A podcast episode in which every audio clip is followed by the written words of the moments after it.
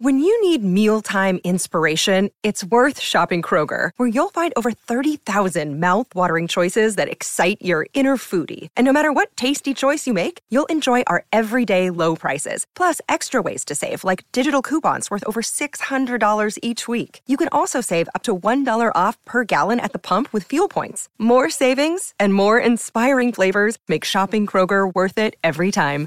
Kroger, fresh for everyone. Fuel restrictions apply.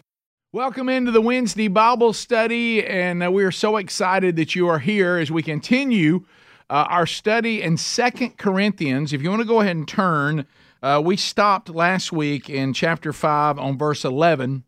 We'll pick up on 12 today. Uh, so, chapter 5, verse 12, and then we'll finish out uh, chapter 5. That is our goal, and I think we make that today. Uh, my name is Rick Burgess, uh, co host of the Rick and Bubba Show. We're in the Rick and Bubba studios, those of you that are watching. And if you're listening, uh, that's, uh, that's what you're hearing now, and that's where we originate from. Uh, I'm also director of the manchurch.com. This is a men's discipleship strategy that was birthed on March 1, 2020.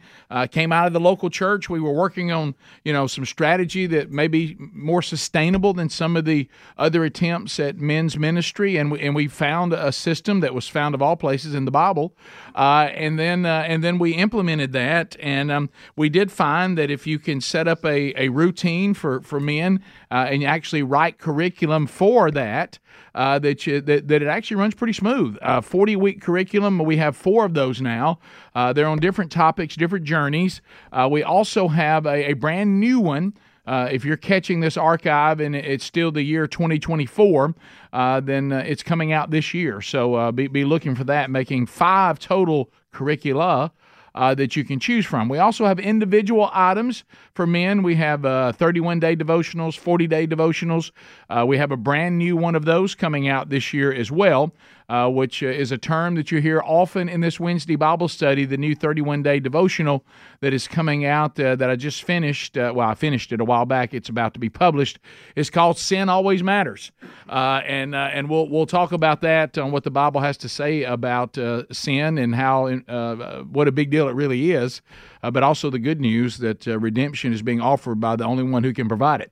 So that that's coming out. So look for that. Should be out in February if it's not already already February while you're watching or listening to this. So some other things to know: three big men's conferences coming up. One of them we're a guest. The other two we're actually running.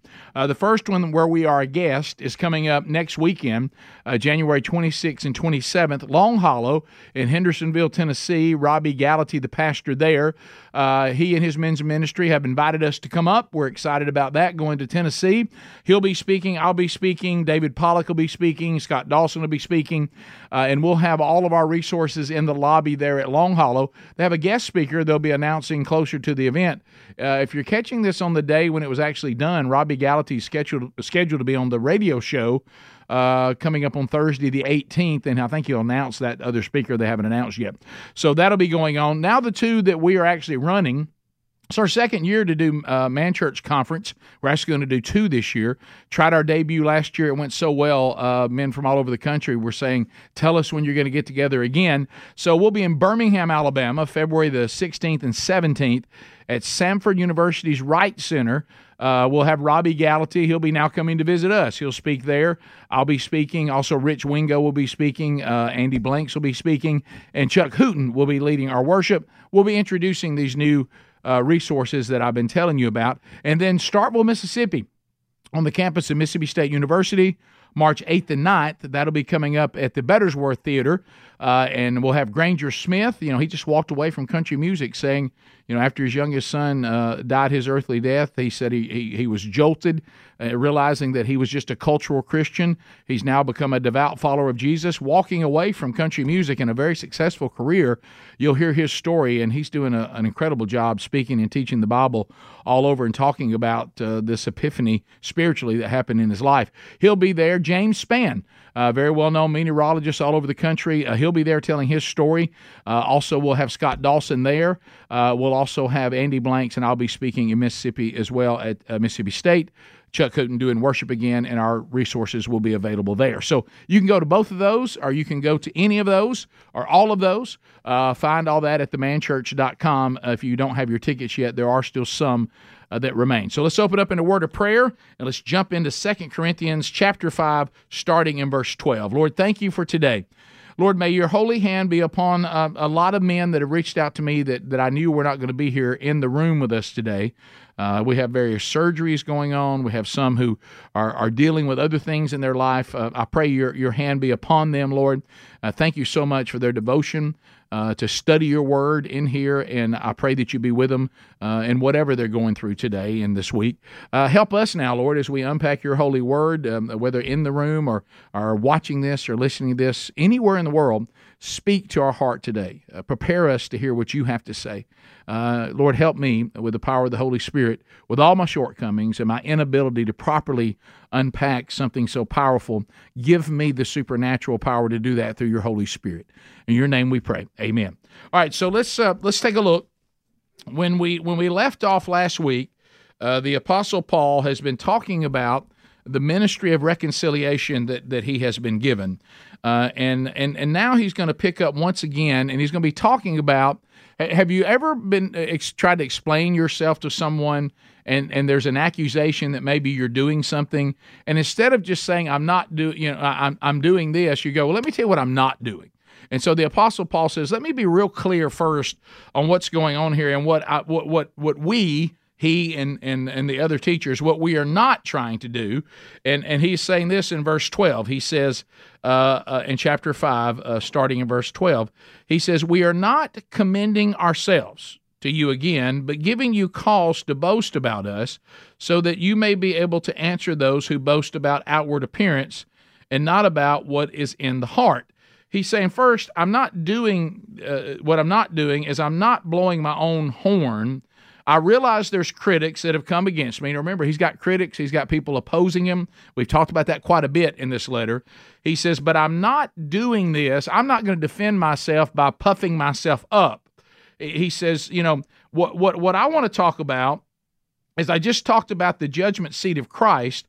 And when I told you about that back, back, in, back in chapter uh, 11, uh, he said, and when I told you this back in chapter 10, I mean, verse 10, in verse 11 and verse 10, I didn't say this about the judgment seat of Christ, meaning, uh, look how great I am, and I'm not going to be afraid to face the judgment seat of Christ, but the rest of you probably will. He said, I'm not, that's not what I'm saying. Uh, he, he said, what, what I'm simply stating is facts, and these facts are here uh, for me to defend my character. And oh, by the way, if you would like to be able to defend me against my critics, I'm trying to give you the information you need as well. And uh, we're all going to face the judgment seat of Christ. He said, including me. But I'll tell you this that is something that I'm actually preparing my life to do. I will take my character and stand before the judgment seat of Christ. And I think my character speaks for itself. My job is to point you to what's coming, whether you like it or not. You, know, you ever you ever had that before? You ever said somebody may say, "Well, I don't like what you're saying." You say, "Well, I'm not saying my opinion. I'm telling you what God said." You know, Paul said, I'm not the one who came up with the judgment seat of Christ. I'm not the one that, that, that, that said the things that Jesus said. I'm telling you what he said. These are not my opinions. So if you got a problem with the truth of what I'm say, saying, you're going to have to take that up with Christ himself. All I'm doing is reflecting him. These are not my standards. These are, these are not my commandments. These are not my teachings. I'm teaching him. And he's really going to double down on that as we go forward.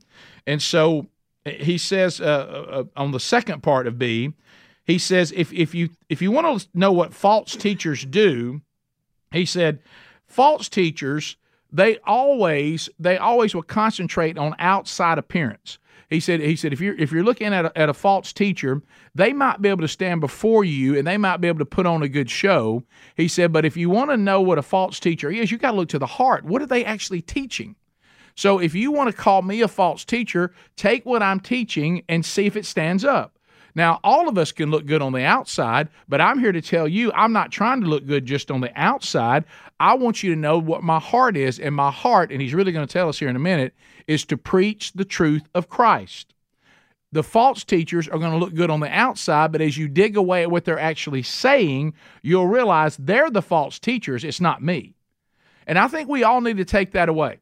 Okay, uh, that, if you want to apply something today, because we're living in a time that Scripture has warned and warned and warned since the establishment of the church. We've had many studies on many epistles in here where we're being warned false teachers are a given. And we had them early in the church, okay? And so we've always been told what to look for and what that content content. Now, what about this? Can can you and I spot false doctrine if we don't know pure doctrine? We can't. How many times I've talked to you about the, about the counterfeit? You know, the Secret Service they don't they don't they're they're only shown the genuine article. So when they see a counterfeit against it, they know because a lot of people look good on the outside. And a lot of people can tickle the ears, and a lot of people can even even either even give a message where you go, man, that, that feels good. I like that. But can you spot when they say something that isn't correct?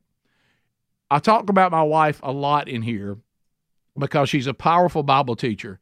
If you want to not enjoy a movie made about biblical scripture, try to watch it with Sherry. You will not enjoy it. Last night we tried to watch his only son, the Abraham movie, you know, about three minutes and 49 seconds. I can still remember the time. Sherry already is done with the movie. That's not in Scripture. That's not what Scripture said. I said, honey, we're three minutes and 49 seconds in. I said, can we just see if the movie basically hits it right? It, it never says that Abraham did that. He didn't do that. He said he got up, he got his donkey packed, and he went up to the mountain. And they're acting like that he's wavering on this. I said, they're not acting like he's wavering. He might have been upset. That might have been tough news to hear about sacrificing his son. Bible doesn't say that. Bible doesn't say he has that kind of reaction. Okay, so I can't even watch these things it, it, it, with Sherry because she, if they don't follow word for word in Scripture, then she says, "Well, that's not what happened. That's not what the Bible said." Uh, and so I'm like, okay, so we made it three minutes and 49 seconds on that movie. Click. Uh, let's just turn that off. But but I hope that we have that kind of discernment. You know, now that might be a little over the top at times. You know, let's get a little further in and see if we think it overall stands up.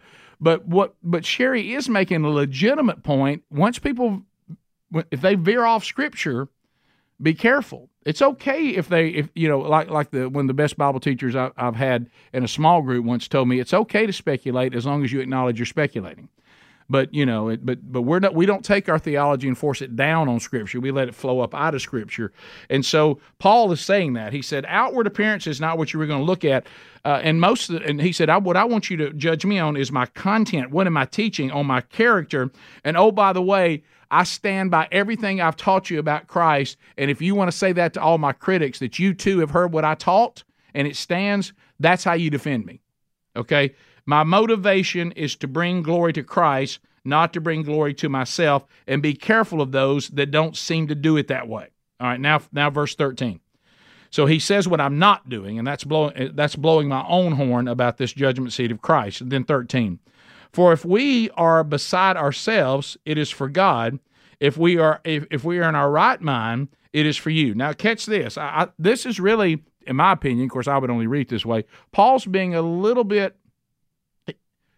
It sounds like something I would say, and I'm not, and I don't mean that in a positive way. W- what he is saying is this: y'all may be saying I'm out of my mind, and you may be doing that. I'm not crazy. He said, because I'll tell you this: the things that you're saying that I'm doing that are out of my mind he said, You think I'm mad? I'm doing these things for God. And in order for you to think I'm in the right mind, that means I'd have to I'd have to dumb down what I'm saying so I can please you. No, if if I if, if being in my right mind is to bend God so you can be I can be more palatable to you, I'd rather you just call me crazy. Because the things you're calling crazy are the things I'm telling you from God. I'm not out of my mind. I'm in my right mind, and I'm not going to change what I'm saying just so you accept me. I, let that resonate because I know that we all we're all bold. We will say that. I, hey, I tell you what, if I stand, it's just me and on God's truth. That's good enough for me. Is it really? Because He may ask that of you. But that's that's one of these reasons you hear Jesus saying, "Count the cost." That's one of these t- times you hear you hear Jesus saying, "Deny self, pick up your cross." Because it most of the time, if you're completely devoted to our Lord and Savior, I promise you, we've already said we know what it'll cost us for sure. What? Our sin. That we know. Okay. The other thing, though, it may cost other things. It, always does. If you look, if we look around and, and everybody around us in the world we now live in thinks our devotion to Christ is just wonderful, in some circles that's all right. In other circles, we've done something to compromise him. And, you know, sometimes people say, if you just bend a little bit on something, we would like you better. Well, our goal is not to be liked. And I know sometimes I kind of see the Western church kind of drifting anything to be liked. That was never our call. Now, we're not supposed to be jerks and we're not supposed to be mean and we're not supposed to be uncaring. We're not supposed to be self righteous. Absolutely, that's true. But the goal isn't to be liked by the world. That's not the goal.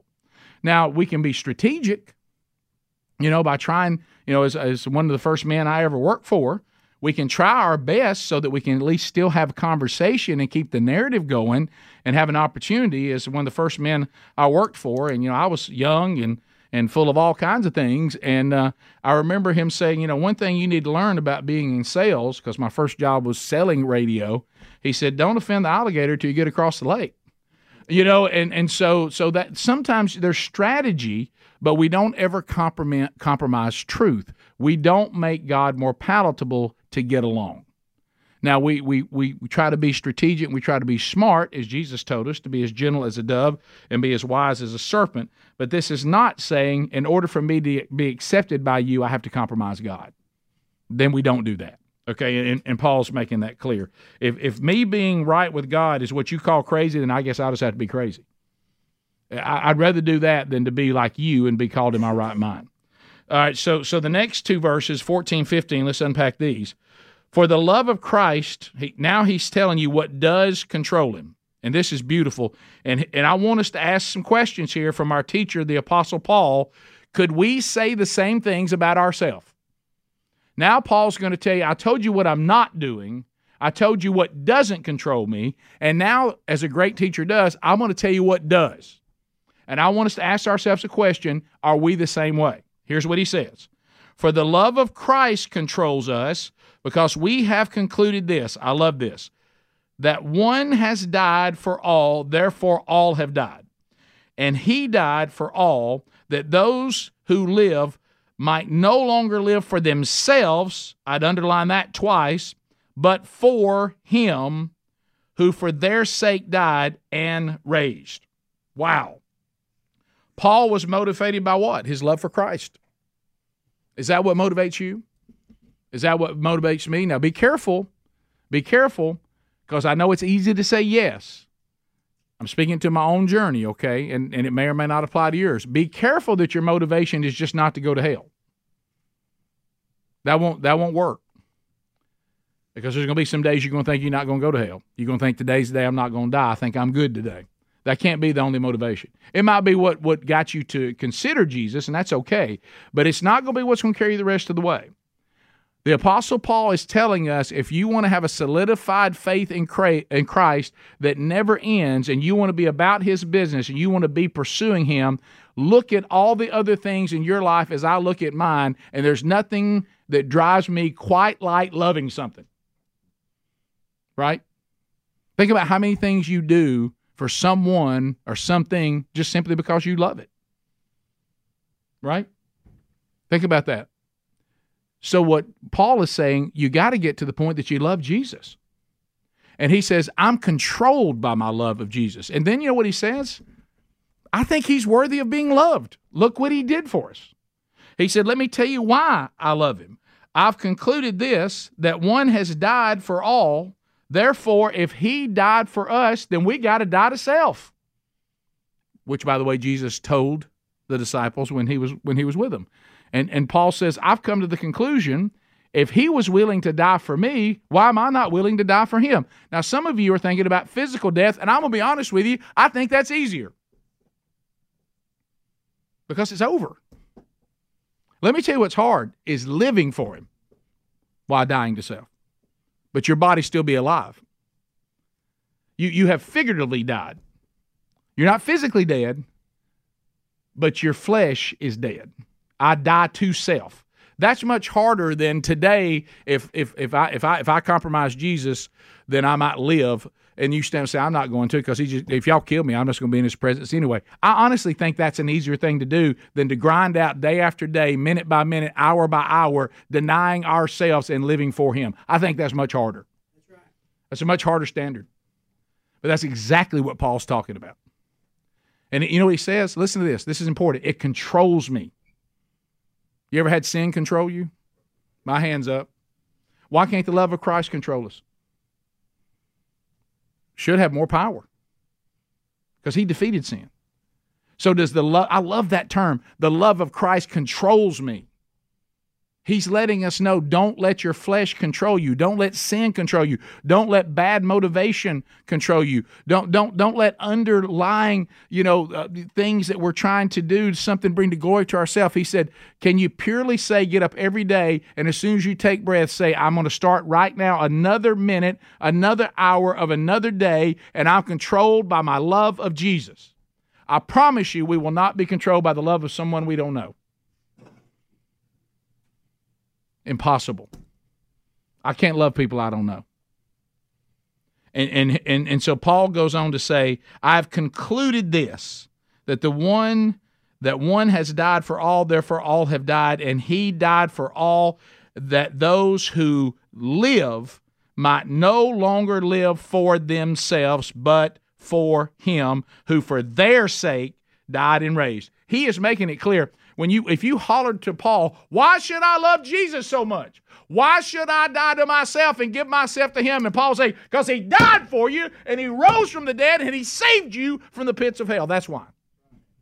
And you know what I should have said? That's a good point. That's that's a that's a pretty big deal. He saved you from eternal death. That's why you should love him. Do, does he need to say anything else? He said, That's why my love control. You know why I love Jesus? Because he saved me. He reconciled me. He took away my biggest problem, and that was sin. I couldn't do anything about that. I was dead in my sin. And Jesus said, I'll deliver you from it. I'll take the death you should have had, and I'll give you the eternal life you don't deserve. Well, that ought to drive us to love him. And you know what Jesus said? He knew that so much. He said, It's those who love me that obey me. Are you motivated by your love for Christ? And then, of course, if we have a love for Christ, notice what else he's having. And this is the harder one for me a love for people. He died for all, not just for you, not just for me. And he said, Go out and tell them what I did. You be my disciple and you make disciples. Sometimes I find being his disciple easier than making disciples because I, I find I, I can't argue with why I should love him. Sometimes I argue on why I should love you. He makes a better case than you do, frankly. So I have to love you because he told me to. And, and this is one thing my wife and I have adopted in our own marriage. Today, husband, I love you just because I told Jesus I would, because you're not lovable today. So so uh, we're not going to people shouldn't have to earn their love on merit from us because I cer- certainly you're not to love me because of my merit. but Jesus is different. Loving people is harder. So that's why we have to love Jesus first because he's the one that enables us to love other people. There's no other way to do it. People aren't that lovable, including me, and I know it. So the bottom line is, you know what he said? If you want to know my identity, it's in Christ. And Paul, and I'll hit this in a minute, Paul loved the phrase in Christ. He loved it, he loved it, he loved it, and he used it quite often throughout the epistles. Okay, and because he realized the new creation was Paul in Christ. It has to be Rick in Christ. It has to be your name in Christ if you've been redeemed. And he's going to tell you what, what it looks like to be in Christ coming up now. So then, and then he goes on to say in 16, I will say this if you want to know, and this is what John Phillips said about it, and I love this line. He said, Paul did not live for himself once he'd been redeemed. This is so good. He lived on the resurrection side of life. Never heard that phrase before, but I sure do like it. Paul lived on the resurrection side of life. He saw the end product. He always saw the resurrection side when Jesus walked out of the tomb and he, he's back to where he's supposed to be. The, the, the, the, the debt has been paid. Jesus' death is over. He, he resurrected from the grave, making our faith unlike any other faith in the world. And the Apostle Paul says, Because of that resurrection, I know what awaits me, and I don't live all immersed. I, I, remember the cross, and I'm thankful for the brutality of the cross, but how I live my life is a victorious life because I certainly appreciate the cross, but I live my life on the resurrection side where the power is, where I receive the Holy Spirit. Do you live your life on the resurrection side of life? Are you still Satan or your flesh still got you down as if that victory hasn't taken place? Paul knew that that ultimately the resurrection is what awaited him. He lived like Jesus, not for himself, but for others. Now, verse 16 through 21, he's going to talk about the life of Christ. What, what, what is a life of Christ? What is a life in Christ? And he says, From now on, Therefore, we regard no one according to the flesh. Even though we once regarded Christ according to the flesh, we regard him thus no longer. I have a new mind. He said, You know, before when I was persecuting the church, I thought Jesus was just some guy, another radical that's come along claiming to be God, claiming to be some religious leader. And I and I was wrong on that. I, I, I looked at him as just another man in flesh, and I realized that's wrong. And when he when I met him and he redeemed me and he presented himself to me, I had to develop a new way of thinking of Jesus. I, I have a new mind. I see everything different. We don't think through our flesh anymore, even though one time I thought that's all Jesus was, because I know now that he was 100% God as much as he was 100% man. I want now, uh, on the redeemed side, on the res- resurrection side of life, I don't want to be like the flesh. I want to be like that God part of Jesus. I want to I want to be that part of Jesus. I don't regard him through the flesh anymore, and I'm going to get to the point that I don't see anything else through the flesh. I'm going to see it only through this new spirit I've been given by Jesus. I don't look through the filter of the flesh anymore. I look through the filter of the spirit. I am taking on the mind of Christ. I'm gonna I'm gonna think like him. I'm gonna see things the way he does because we are so um, you, you know that we're gonna get to admit I'm abiding in Christ. I, the, my love of Christ controls me. It, I don't take Christ and put him on the shelf and go over my day and then come back and pick him back up when it's time to do my nightly devotion. I don't I don't get up and, and spend some time with him and then put him on the shelf say, I'll get back to you later today. I'm always with him. I'm driven by him. We are one. I am in Christ. So this has changed the way I think. This has changed the way I see things if you could if you are, are, probably like me every time i forget this principle and i think through the flesh i mess up every time. I get so frustrated that i haven't gotten disciplined enough that i always go spirit. Do i go spirit more now than i did say a year ago? Yes. Am i going to spirit the way i need to go? No. Am i getting there? Yes Sanctification, it's happening. But am I there? No. Does that frustrate me? It does. However, however, I saw that it also frustrated Paul. And and so if Paul struggled with it, I guess we all will till we finally get that point where we're going to be we're going to be glorified. But as long as this flesh is on us, we're going to have to make a conscious decision that we're not going to listen to it. Because it's still screaming. Remember what C.S. Lewis said once we got redeemed, what happened? The flesh began to fight for its life because it's it, now there's a competition going on between the flesh and the spirit and the one we feed is the one who wins. And i can see it in my life. I can see it.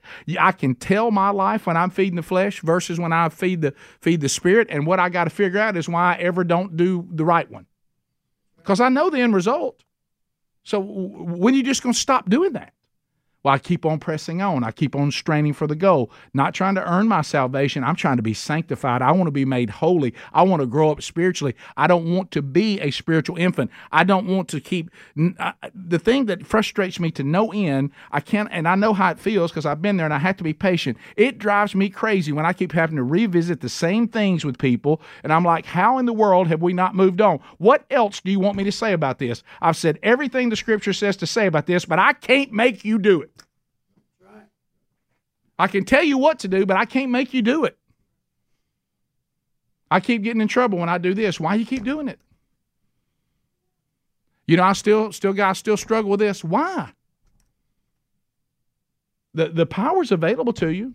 I'm gonna tell you most of the time with a sin that is deliberate and perpetual, the reason why it's not gone is because you still love it more than you love Jesus. It still means too much to you. You it's like a life preserver. You don't think you can live without it. You're not quite sure he's better than that sin. And I assure you that he is. And I've been there. I understand. There's still things I'm working out, okay? So a new mind, and a, uh, uh, and I'm not going to look at things through the flesh anymore. I'm going to look at it through the filter of the spirit. By the way, if, if I could suggest a sidebar, it's it's an old Bible study. It's one of the first Bible studies that Sherry and I ever did as followers of Christ, and and and and, and I know it's still around. You can still find it. It literally is called the Mind of Christ, and it's a great one. Okay, it's what Paul's talking about right here. It is a great Bible study. It's been around for a long, long time. If you're looking for something new that you haven't done or, or something like that, I, I, would, I would, I would suggest that one. You may think, well, you did it early. Is it elementary? It's really not. It just happened. I guess that's just something that God wanted us to learn early. Uh, and and we're still applying principles from it. But it's a great Bible study. I don't even know who wrote it, but it's called The Mind of Christ. But it's really good. Uh, so verse 17 and 18. Now here's where we're. Here's comes the rub. Y'all ready? So at themanchurch.com, the fifth curriculum that we have coming out this year in 2024, the whole curriculum is based on this next verse. Okay? The whole curriculum. 40 weeks unpacking this principle. And, and it's, it's going to be called Transformed. Uh, we did a 31 day devotional called Transformed. Now this is going to be a 40 week curriculum building off that devotional and going even deeper. And it's all from this verse. Therefore, if anyone is in Christ, he is a new creation. The old, it's going to be tough, right? Underline this word, these words, has passed away. Behold, the new has come. Hmm. That's a pretty strong statement. Let's not let's not move on. You know, that's one of these things you put it out on you on, on your whatever it's called now, X whatever, or you, you put it up in your house or whatever. But have you ever really thought about what Paul's saying? He is saying Therefore, based on everything he just said before that in 16, therefore, if anyone is in Christ, remember I told you that's one of his favorite phrases. Uh, if you're in Christ, what does that mean? You've been redeemed, you've been justified. If you are now in Christ, he says, if that has taken place, then then you and I and all are a new creation. The old us has passed away. Behold, the new has come. Not the new might come, not the old might pass away. So here's the big question, and it and it's a it's a doozy, and it may take you the rest of the week on this one. Have you been transformed by Christ? Has the old passed away, or is it passing away? And has the new come, or is it in the process of being there? Are you a new creation? Is there anything different about you since you've been transformed by Christ?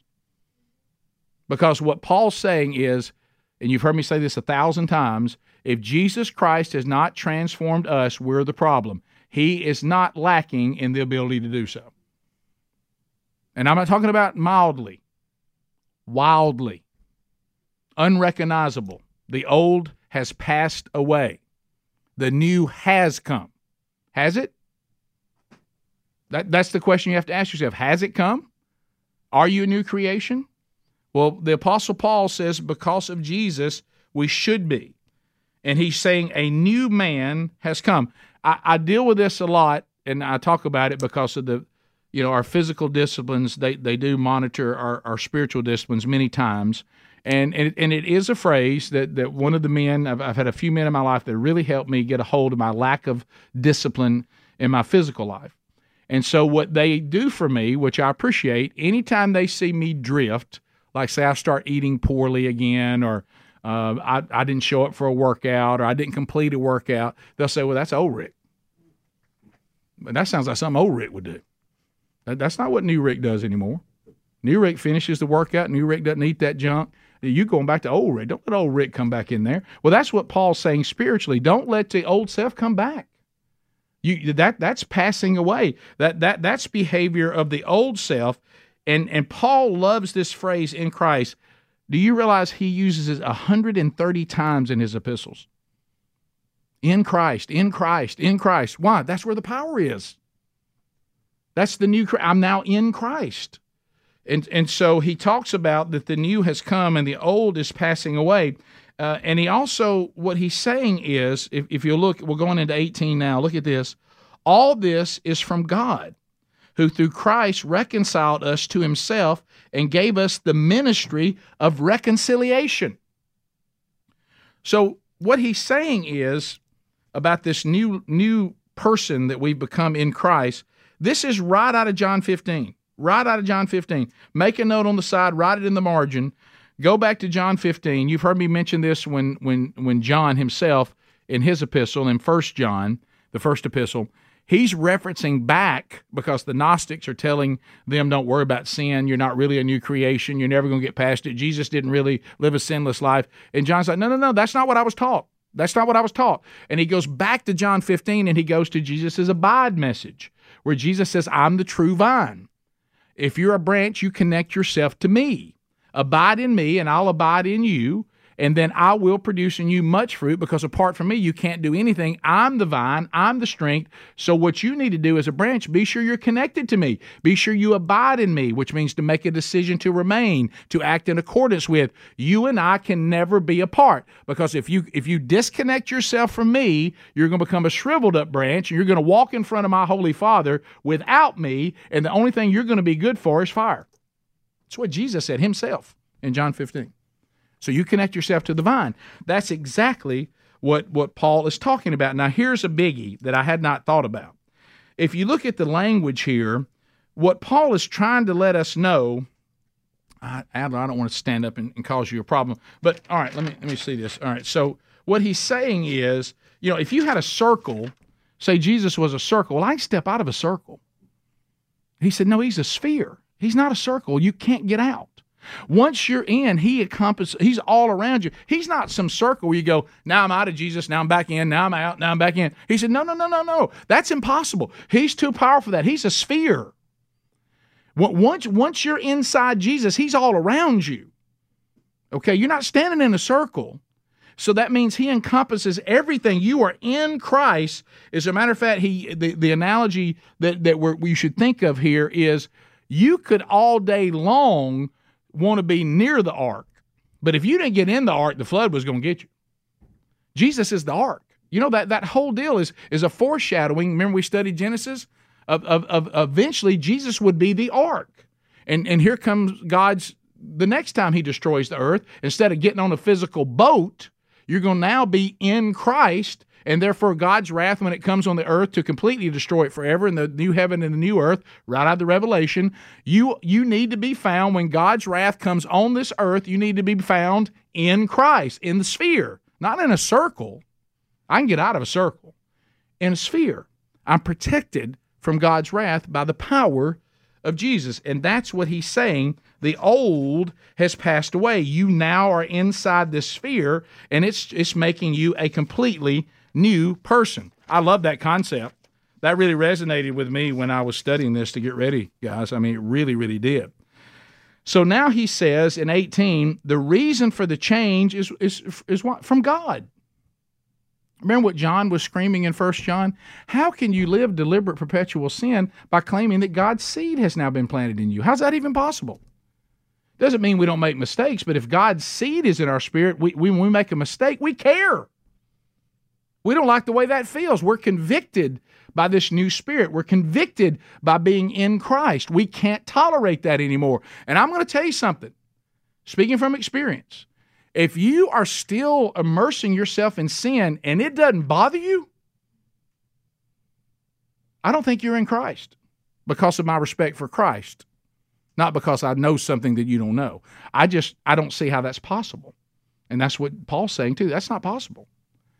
Have you ever thought about the reason why you don't have victory over sin is you're just lost? You just don't even have Jesus. You might believe in Jesus, but you don't really you're not really in the sphere of Jesus. You're not in Christ. You haven't truly repented. You haven't left your own authority and put your authority in him alone. You you just you're kind you're kind of doing the circle format. You got one foot in, one foot out, and and that's the problem because there's no such thing as that. That's not being in Christ. That's being that's being somewhat interested in Christ or maybe believing in Christ, but it's not in Christ. Now, I'm not saying you're not going to make mistakes. I'm not talking about that, but you're going to come under conviction. That's what I'm talking about. I remember when I knew that I'd truly been redeemed, comp- uh, compared, it was one of the first things that happened. And some of you may have heard this before, but I was a cultural Christian for a long period of time and lived 13 years of deliberate perpetual sin with no conviction whatsoever. And then when I was in Christ and I was truly redeemed, you know, old habits are hard to break. And so I kind of found myself thinking I'll go back and see how it feels to do some of this stuff now. Some of it was because of my job. And and and the guy that I worked for at the time says we still have you booked to go to a bar and you're going to do this promotion there, you know, as, as a radio guy, and you're going to do the drink specials just like we always do. I know you said you got this new faith and all that, but you got a job to do, and God's not going to be upset about you doing your job. And you know, if you can go down there and handle yourself, that's between you and God. But let me tell you, as long as you work for me, you can go do that bar remote. And I had been in bars comfortably for 13 years, preferred many times. That's where I felt the most comfortable. And I thought, well, you know, I, I you know, you're trying to find out if this is the real deal or not. I felt like it was, and but I was trying to what does my life look like now? Which we all experience that, right? And so I remember going in, and as soon as I stepped in that place, it was like I felt the oppression of evil on me. I'd never felt it before. Never. And like I looked over and all these people that I thought were so wonderful, I could just see like how ghostly and, and dead they looked.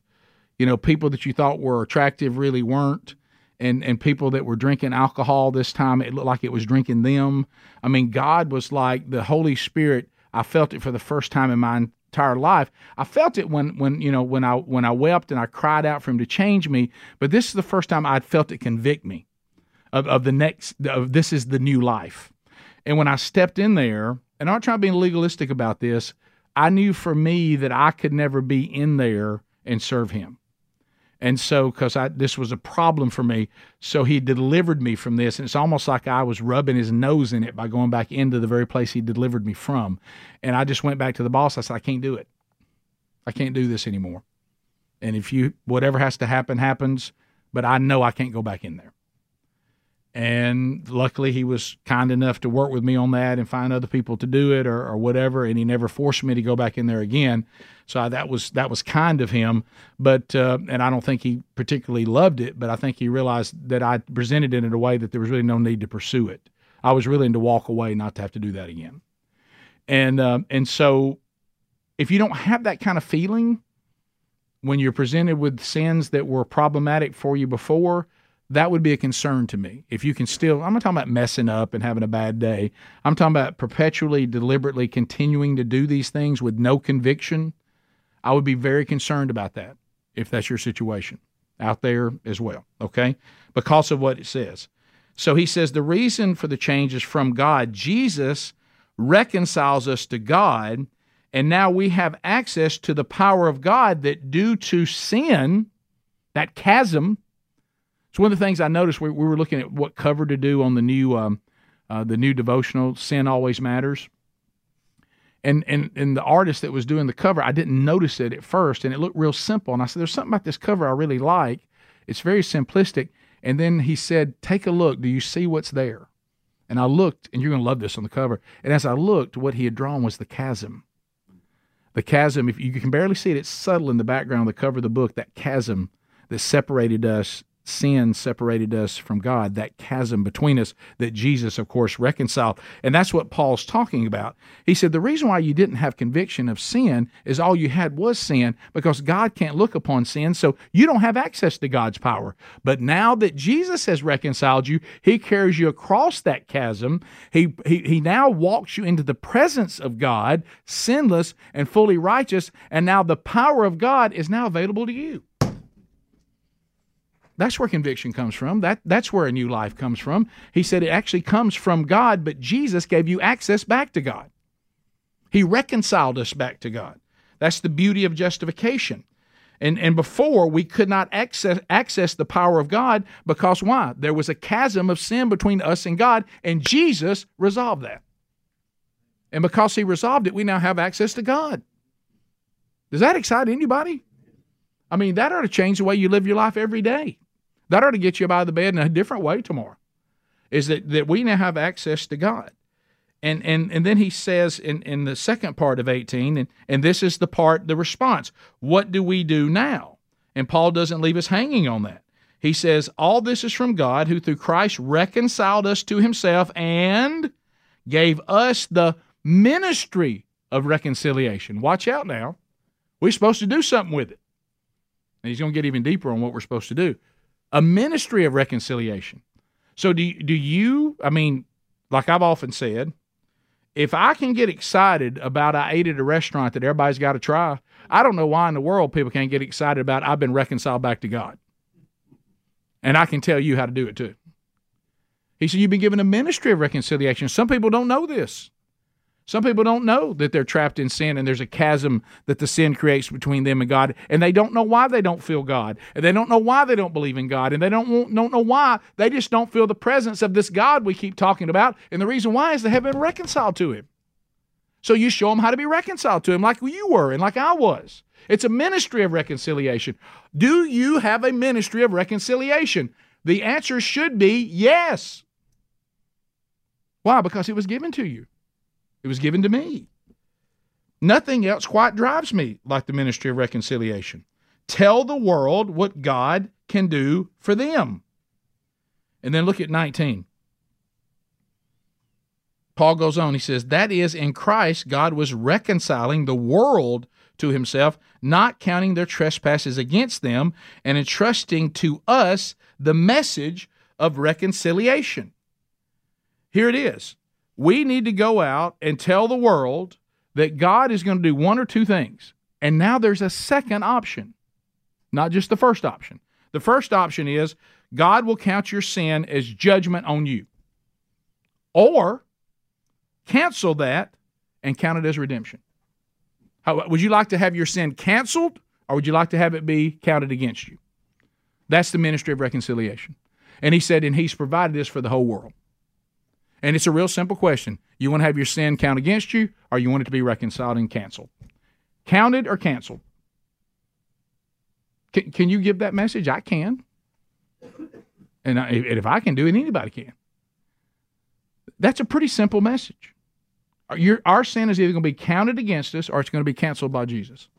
That, that's it.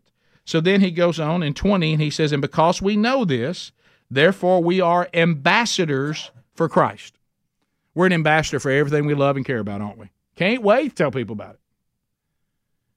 Now, here's the word that's interesting in the Greek here that I looked at. Now, look, young guys, you're not off the hook because we're all ambassadors. But you know what Paul's really talking about? Old guys.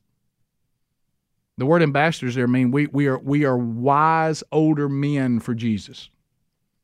That also means no matter how old you are, you need to have the wisdom and the knowledge about Christ as if you were older. You're mature ambassadors for Christ. That's what that word actually means in the Greek. You're not an infant, meaning don't rush out there and not know what you're talking about. You know, you remember that even Apollos early on. You remember when they Priscilla and Aquila had to pull him aside. Hey, you're a great speaker. Love you. People love to hear you talk. We got to talk about you getting your theology right.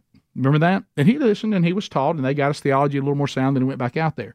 So what they're saying is, Paul is saying when I say you're an ambassador for Christ, I mean know what you're talking about. Be seasoned as a follower of Christ. Be mature in your faith when you go out there. And now you are an ambassador for Christ. And can you imagine this next statement? God making his appeal through us? What? Us? God is making his appeal through us?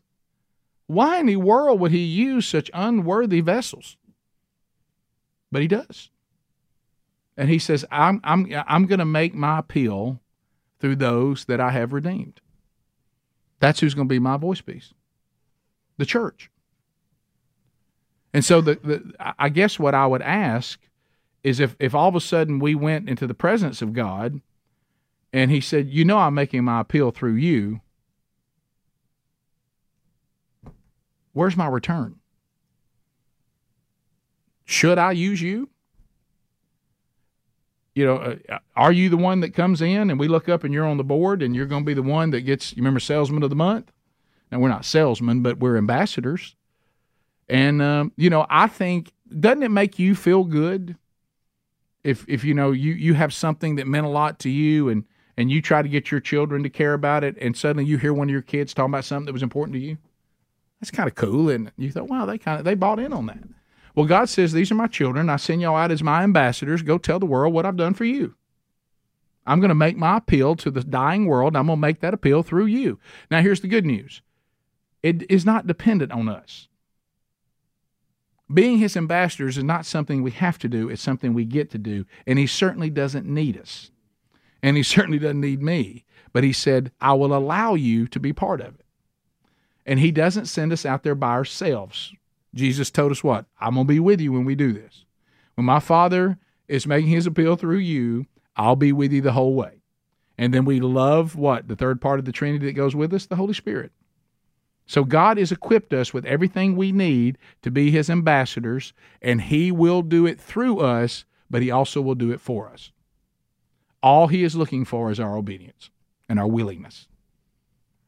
I, have made some of the worst presentations of the gospel you've ever seen, and I've seen people repent and give their life to God. You know why? Because they were listening to him, and he just said, "Rick's messing this up, but I'm ta- he's willing to do this. So I'm talking to your heart right now, and I'm to draw you to me." I just was looking for some obedience out of him. This is one of the worst presentations of me I've ever heard, but I'm gonna I'm gonna make sure it works.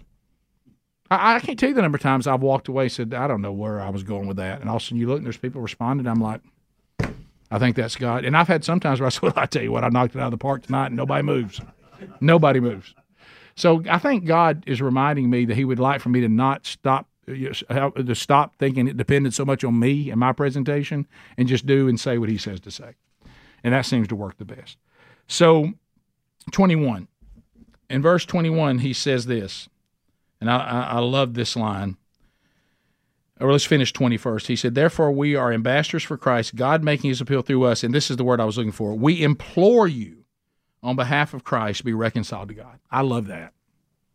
Does that sound like a minor statement from Paul? We implore you. We are begging you. I'm telling you. Do you have that kind of intensity? Do, do people look at our faith and, and it feels like we're, te- we're imploring them to experience what we've experienced? Look, th- this is Paul saying, I, I'm telling you, this is the most important thing on earth for you to get this right. And we implore you to be reconciled to God. Do you have that kind of attitude when you're out making disciples, you're out speaking about Christ and what he did to you? Do you have that kind of like like this is the most important decision you could possibly ever make and there's no decision I've ever made in my life that was anywhere near as important as this one. And it it, it overshadows any decision I've ever made. Well, that's the kind of attitude that Paul had about it. We implore you on behalf of who? On behalf of Christ to be reconciled to God. He's making it clear that we can't. Can we reconcile anybody to God? We can't. He said, I implore you, but he makes it clear on behalf of Christ. Be sure people know that. Be sure people know that we're not trying to come up with some clever sales slogan that gets them to emotionally commit to something that they don't really understand or they're, not committed to. We must always tell them we're here to represent Christ. It's Christ that will change you. It's Christ that that is saying He'll reconcile you back to God. I can't do it, but I'm telling you who can. I'm His ambassador. I'm not my own ambassador. I'm back to Paul's first thing. I'm not doing this to bring attention to myself. I'm doing this to glorify Christ, and because of Him, I love you enough to tell tell you this is the most important thing that ever happened in your life today that you heard about this. That's what he's saying. That's his attitude. And then 21. For our sake, he made him to be sin who knew no sin, so that in him we might become the righteousness of God. Wow, wow, wow, wow, wow. Christ became sin, though he had no sin, for our sake. So he had no sin. He did not. So he did this of his own will. Well, he did it to fulfill his father's will. Yes, he did. What did he what did he tell everybody when when Pilate was talking about all this stuff about how Pilate thought he had all this uh, I got the power on whether you're going to live or die and Jesus said him straight he says you really don't. The only power you have is, is for a moment and it's given to you by my Father. No one takes my life from me. I lay it down of my own accord and I will raise it up again. I, he's I'm in charge of my life, and I give it willingly, so that you can be transformed. And Paul's reminding you. You know why he says that right here at the end of this speech about us being the ambassadors and about us being new creations? He's back again saying your motivation should be that for our sake, he made him, God the Father, made his son to be sin who knew no sin, so that in him we might become the righteousness of God.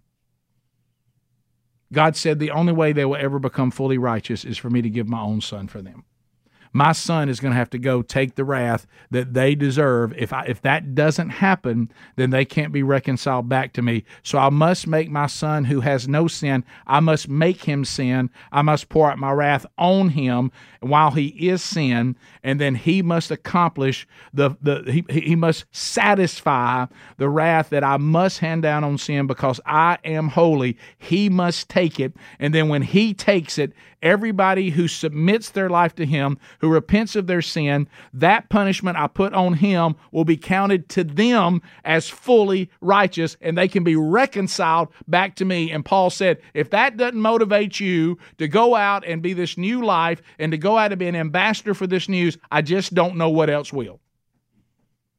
I'll go this far. If that doesn't motivate us, we don't really believe it's true.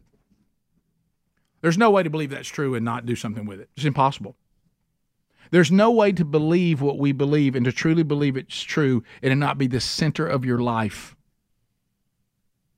It should control every motivation. How can anything else ever enter into that place and be even put on equal footing with it? And then, God forbid, things that are even more important. How can anything be more important than that? Nothing else is going to stand. I say this all the time and and I don't mean it. And I started thinking to myself, I hope that's not coming across the wrong way. But I mean, it really is how I feel because this is how I was told to be, not because I came up with it. I'll be out places and I'll go somewhere and speak, or I'll go somewhere and do something, you know, for the show, and people come and say, "Hey, I really appreciate how you guys use the show, and I I, I love what you do for the kingdom of God." And my uncontrollable res- response is always this, and I mean it just because it's true. I say, well, you know, it's the only thing that's going to matter. The rest of it's not going to matter. The rest of it is a is a is a certain a good tool to get an opportunity to do these things, but that's all it is: is strategy, earning the right to share the gospel, getting an opportunity to speak into someone's life who might just be a fan of the show. But when this platform that God has given me the things that are eternal that flow from it are the only things that are going to matter. And I will tell you that the only things that flow from your life that are eternal, they're the only things that are going to matter. Anything else we've accomplished is going to be meaningless. It's what we've done for the kingdom of God. It's how we did as ambassadors for Christ. It's how we did with the ministry of reconciliation. That's all that's going to matter. And if you really kind of get that mindset, you don't really squander it. Right? Are, are you are you really one to squander the only thing that's going to matter? But you got to get to the point where you actually believe that that it's the only thing that's going to matter. That is the truth. And I'm here to tell you that.